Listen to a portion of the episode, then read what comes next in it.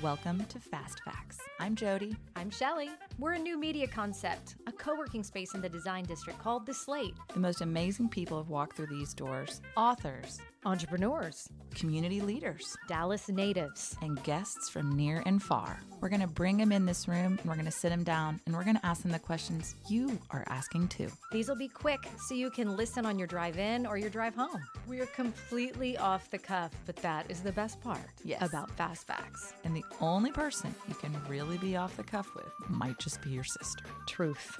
Let's see who's slating it.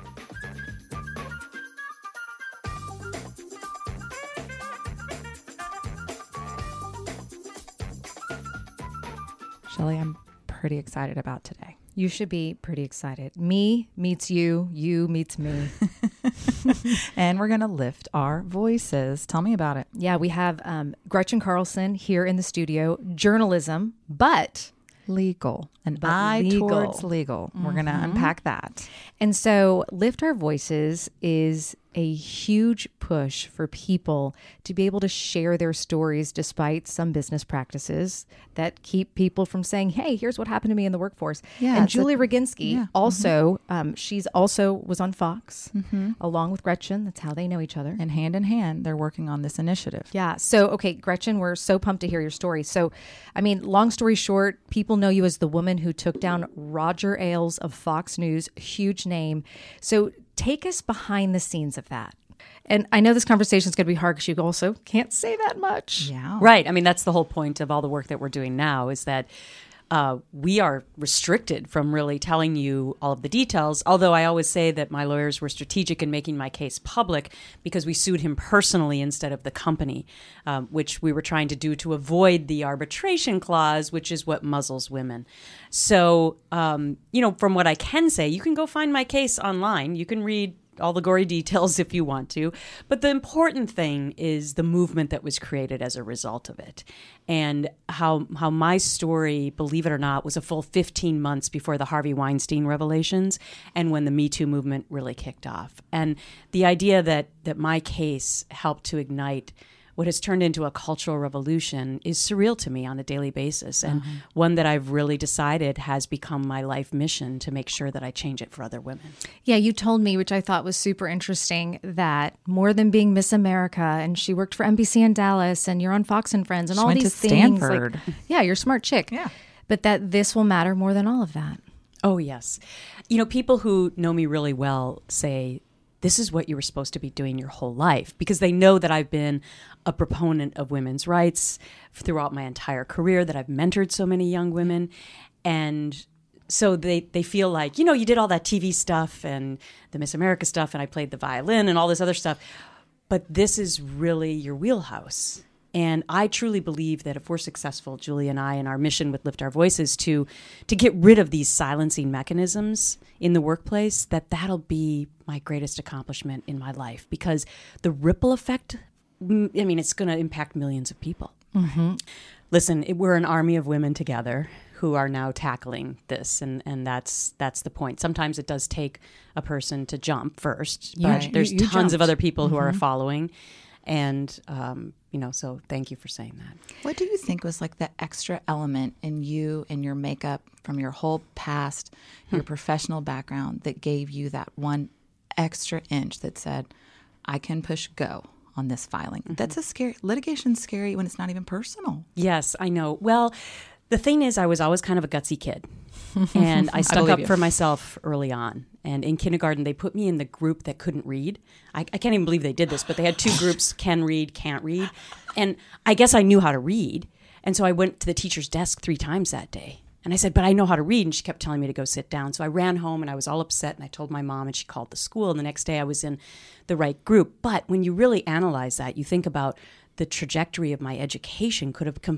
completely been stymied. Totally. You know, because if I had not stood up for myself, I would have just thought at an early age, oh, you can do something, but they tell you you can't, so you just go sit down. Mm-hmm. And, sure, you know, sure. it's, it's it's an interesting example of, I think, that some of that gutsiness was innate, um, but it also is learned. You know, I was fortunate to have parents who told me every single day, you can be anything you want to be, and you fight for it, but you're going to have to work really, really hard. And listen, being in the media business, as Ooh. you know, Shelley, is not, and being a lawyer or anything else, these are not easy roads for women. And right. so my skin became incredibly thick over the yeah. years. And the the last tipping point for me was I had killed myself for my national career in television news. And when that was taken away from me and they fired me, mm-hmm. yeah. I thought to myself, if I don't do this right now, who will? Mm-hmm. And that was really... and when I looked at the faces of my children. Yes. No, totally. So tell, tell we, you told me a little bit of this last night. You've got to tell the story about, I mean, Gretchen, Jody, wait for it, was alone the night that she filed. Oh. She was smart enough to say, oh. hey, kids, husband, y'all, I don't want them, you know, to be yeah. here for all this because, I mean, they were chased down by media, which is so fascinating because right. you're in the media. These right. are people, some of them that you know. But tell the story about what, what your daughter and your son said and did. Yeah, so they were my paramount concern. I mean, yeah. listen, it, if we're all parents, we know that, you know, our kids are what we worry about the most, and especially when you're going to do something this public. And so I worried a lot about them. But I found out that that transferring the courage, that it actually was contagious, and it did transfer to them. And a couple of weeks after school started, my case was in July, my, my daughter came home from school one day, and some girls had been bothering her and uh, picking on her. And she had never done anything about it. And she came home and she said, Mom, she said, today I finally did something. And I did it because I saw you do it. Aww. And that resonated with all me you need. so much. My son said something similar after he had seen me do a show. And he was very upset about some statistics he had heard about how often women are assaulted or harassed in our country, which is scary. It's once every seventy-three seconds. Oh. And he wanted to know if that was true. Mm. And I unfortunately had to tell him it was. And he looked at me with furrowed eyebrows and he said, Mommy, he said, I want to be a young man to help fix that. Oh, my God. Mm-hmm. And I realized at that moment that even if I had only changed the perspective of two young minds, that it was Monumental. enough. It was yeah. enough to have done that. And yet, Julie and I know that the work that we're doing together is affecting so many more people and has the opportunity to really affect a lot of people if we're successful. Jody, you ready for me? Are you so I'm proud? Ready. Here we go, Shelley. I can't wait. Yeah. Yeah. Yeah. yeah. And then the arbitration means that your case goes with an arbitrator, right? Mm-hmm. Secret. So a non-judge. It's not in public. Like no any media. other time, any other judge that's elected, you can walk in. We could all leave right now and go to a Dallas County courthouse. Of course, COVID has changed that, but and walk in and, and hear whatever's happening in court. It's a pub. It's in the public realm. And arbitration is, is not. not. Yes, it's important that we all band together and, and create this army that I've talked about to speak up, but the onus should not only be on women. Oh, yes. The, mm-hmm. the onus needs to be on companies who yes. continue to hide their dirty laundry. The onus needs to be on men who we invite mm-hmm. in to help us. Mm-hmm. That I want to be very clear that we need them. And this is not a male bashing mission. This right. is mm-hmm. and it's this not is a about, corporate bashing no, mission. No, it's no. all about informing. It's people. all about informing because many times C E Os don't even know they have these onerous clauses yeah. in their employment contracts. And I've personally witnessed in speaking to C E Os about this that they're like, "What?" And then they ask their general counsel and their lawyers in the room, "Do we do we have these?" And and Jody, this is true. No, I and, believe and you. Business I be- totally and, believe. And, and he said, "Well, we don't have many more," because he was educated in thirty minutes by me. And what I had to tell him about how detrimental this was to women and how many of them have been forced out of the workplace. Let's keep in mind that especially in twenty twenty-one, people want to keep women. They want yeah. to retain women. Yeah. We've lost a million women due to COVID in the workplace. Yeah. We yeah. want to retain women and women of color especially. And so that is a huge part of our mission is educating them, inviting them in.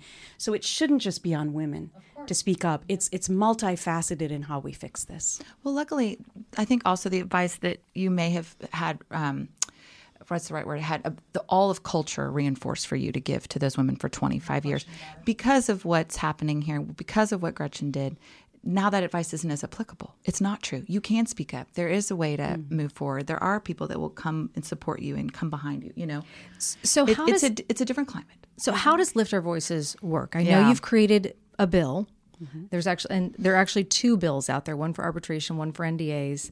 How, is this all legislative? What is what is the end all goal? How can a company get involved? How can I get involved? What what is Lift Our Voices? So I'll tackle the arbitration bill because I started working on that before we created our umbrella organization of Lift Our Voices. So about three years ago, I introduced an arbitration bill to get rid of it for toxic workplace issues. Uh, on the Hill, bipartisan, imagine mm-hmm. that. Good job. And um, I knew in covering politics for so long, unless it was bipartisan, forget it. It's not going to go anywhere. And narrow in scope. Narrow in scope. So this is not about getting rid of arbitration for everything, because you'll never get Republicans on board for that. Uh, that's just the fact. Um, this is about, it's three pages long, it's very simple, and it basically says, let's not use a secret chamber for toxic workplace issues, because the only way we solve this is to talk openly about it, which we've seen over the last three or four years. So that's my bill. Um, it's supported by by Kirsten Gillibrand of New York and Lindsey Graham of South Carolina. It's maybe one of the only few things they agree on. Wow. And um, and and I always say, look, harassment is apolitical, and this is why we should come yeah. together as a nation, especially now, and try to do something great for women and for every other you know, minority group who's being afflicted by this. So that's basically where we are. I'm very optimistic that we're going to pass this legislation, especially now moving forward. And that will require that companies can no longer do this. The flip side of that is we're telling companies, get on the right side of history. Right. Come and join us before legislation tells you right. to do it. Right. And we have had some success with especially companies in the tech world who have wanted to get on board. Microsoft was one of the first. And then we had Google and the Google walkout. And we had Facebook and Uber and Lyft and Airbnb and eBay. And so it's like, come and join the party. Yeah. Let's have more of you. We had Wells Fargo, the first one in the financial institution. Condé Nast did N D As. Right. All of this is a power play. I mean, it yeah, kind of surprised yeah. me, you know, last night. Because you guys are fierce, like your book. I mean, be fierce. You are, fi- you are fierce, even though you look so great and can't like, like so like well, thank adorable. You. But we were exchanging like all of our media war stories, which is honestly th- was therapeutic. It I told was. my husband last night, I was like, "This is like therapy," and these people no, like really world get is, me. It isn't, but it sometimes. super shocked me. And I, we won't tell the story because I know we can't tell all these stories, but. Something did happen to you and you stayed quiet about it, Gretchen, for twenty-five years. No, I can talk about that one. You can talk about that. I didn't sign an N D A with any of those okay. buffoons. Okay. No, so, no, this was at and the end of my rights. year of Miss America. I thought I was doing the right thing oh, again, yeah, being gutsy, being proactive. I was like, I, I want to get into the media business, so I'm going to cold call, you know, while I can, while I have some cachet, I'm going to cold call some of these top executives and see if they'll help me. So I got in with one of the very top executives at a network. He spent a lot of hours with me making phone calls for me. We went to dinner and I thought, wow, this guy really thinks I'm smart and oh, he admires gosh. me. All of a sudden he was on top of me in the back seat of the car Stop. with his tongue down my throat and fondling my body. And she is a young woman. And, and I was twenty-two yeah. years old and he was ancient. So I, you know, I can laugh about it now, but I got out of the car a bumbling mess, um, never told anyone, was mortified. Of course I do what all women do. What did I do to bring that on? And then three weeks later, unfortunately, I was doing the same thing in L A, cold calling P R people to help me. And I got in a car with another very high-ranking P R person, and he took my head and my neck in his hand, and he forced it into his crotch, and I couldn't breathe. And I somehow managed to escape, never made it to the dinner with that character. You know, interesting, I didn't tell you this last night, Shelley, but I saw that guy twenty-five years later. First mm. of all, I never told anyone that story because as women, we're ashamed to tell right. anyone, right? right? That's yeah, right. And so That's I never told anyone until I wrote my first book, Getting Real. But while I was still at Fox, I saw that guy walk down the hallway. He was Stop. a guest of somebody. And I went back into my twenty-two-year-old self. You had P T S D. I had P T S D. I slammed my office door. I started sweating. I was like, oh, my God, I got to get out of here. Mm-hmm. I'm scared of him. Yeah. I've got to get out of here. And mm-hmm. I don't want him to see me. I was like a two-year-old opening my door to check the hallways to see if he was around. Wow. And and these are the lasting impacts mm-hmm. of being assaulted. Sure. Um, imagine if for people who are raped. Yeah. So the bigger story here is that as women, we don't talk about this. And the advice to my younger self or to anyone else mm-hmm. would be, it's okay now to talk about it. That's how the whole Me Too movement started. You could go on social media and either be anonymous or put your name and face to it. And and you had the ability to to take the power back and mm-hmm. say, me too, and you're not going to get away with this anymore. And and that's where we are now. Mm-hmm. Well, and that and that also goes to one of the major myths about sexual harassment in the workplace. In fact, um, we heard it from politicians before that that, uh, well, if you're a strong woman, this doesn't happen to you. Well, let me tell you something. Julie and I are both fierce, as you've alluded to, and strong. It has nothing to do with that. It's all about power and the potential to take away what they know you want, which in our case was the next level. Mm-hmm. I mean, why yes. shouldn't we be entitled to that when we're killing ourselves on a daily basis and we're qualified? Mm-hmm. Mm-hmm. So they know they can take that away from you by dangling it in front of you and saying, hey, if you sleep with me, mm-hmm. I'll make it a lot easier. And then when you don't do it, that's when the real retaliation and here's the starts. Other interesting thing. And if you do do it, then you are just the chick who slept her way to the yep. top. Yep. I mean, it's like this lose-lose thing. Yeah. It's totally. Except that the numbers show that almost every woman has a story. And and so I think the stats are one in four women have had an experience, but those are the ones who actually report it and tell you about it. And we know that there are scores more. We're the ones who even understand what it is. I yeah. mean, I was like circling that last night. And I was mm-hmm. like, well, this happened. And I, ooh, so-and-so said this to me. Is that technically even... Do you think it's even higher in your industry? Oh, yeah, I think it's everywhere. I mean, here's what I found out after my story. And this is re- what really buoyed my spirits from the beginning for such a lonely experience was that all these women started reaching out to me. And they started saying, it happened to me too, and I'm a police officer in Kenosha, okay. Wisconsin, okay. you know, or I'm a firefighter in Washington, D C. I'm an I had an airplane mechanic from Hawaii. It's everywhere. Teachers, lawyers, doctors, Wall Street bankers. I realized that this was a pervasive epidemic, and it crossed every socioeconomic line and every race. I didn't even know that when I filed my lawsuit, mm-hmm. because this secret culture has kept us away from knowing about this and understanding it and working to solve it. But this is what society has done to us and culture is women just keep beating your head against a brick wall to get ahead and just keep your mouth shut and move on. And when horrible things happen to you and people violate your body and they put a bra up for three months and make fun of you, you just shut up and don't yeah. do anything about it. Yeah. That's how we're socialized. And we can because you have an N D A. And we can because, yeah. I mean, I sat through arbitration all the at tools. One of my stations. Yeah. I mean, all of it. But this isn't just for, I just want to circle back, though, that yeah, this is not just about sexual harassment. This is about discrimination. This is about wages. This is after you get fired and they make you sign the N D A just so you can get the severance package. Even, even that. Those are N D As as well. So while sexual harassment is at the core, I would say, of this, it's also just any toxic work behavior, too. Yeah, because companies right. have have um, historically added in anything that might be bad news for them, right? right. Mm-hmm. They've figured out a way to to kind of put it under wraps. So you can abuse these tools, and that's what we've seen. Yeah, you. Yeah. Jody has always said, what, what did you say to me in Colorado when I brought this up yeah, to well, you? Yeah, we did talk about it because it's fascinating. What y'all are doing is incredible. Um, it's just that in, in the hands of fair people, they can be very neutral tools. In mm-hmm. the hands of people that are trying to hide things, they can be one hundred percent total malintent. I use the example of Judge Judy and People's Court. These are the types of, of issues that arbitration was intended for, like small business disputes, because right. the courts were clogged. Right. right? And right. judges had way right. too much on their docket.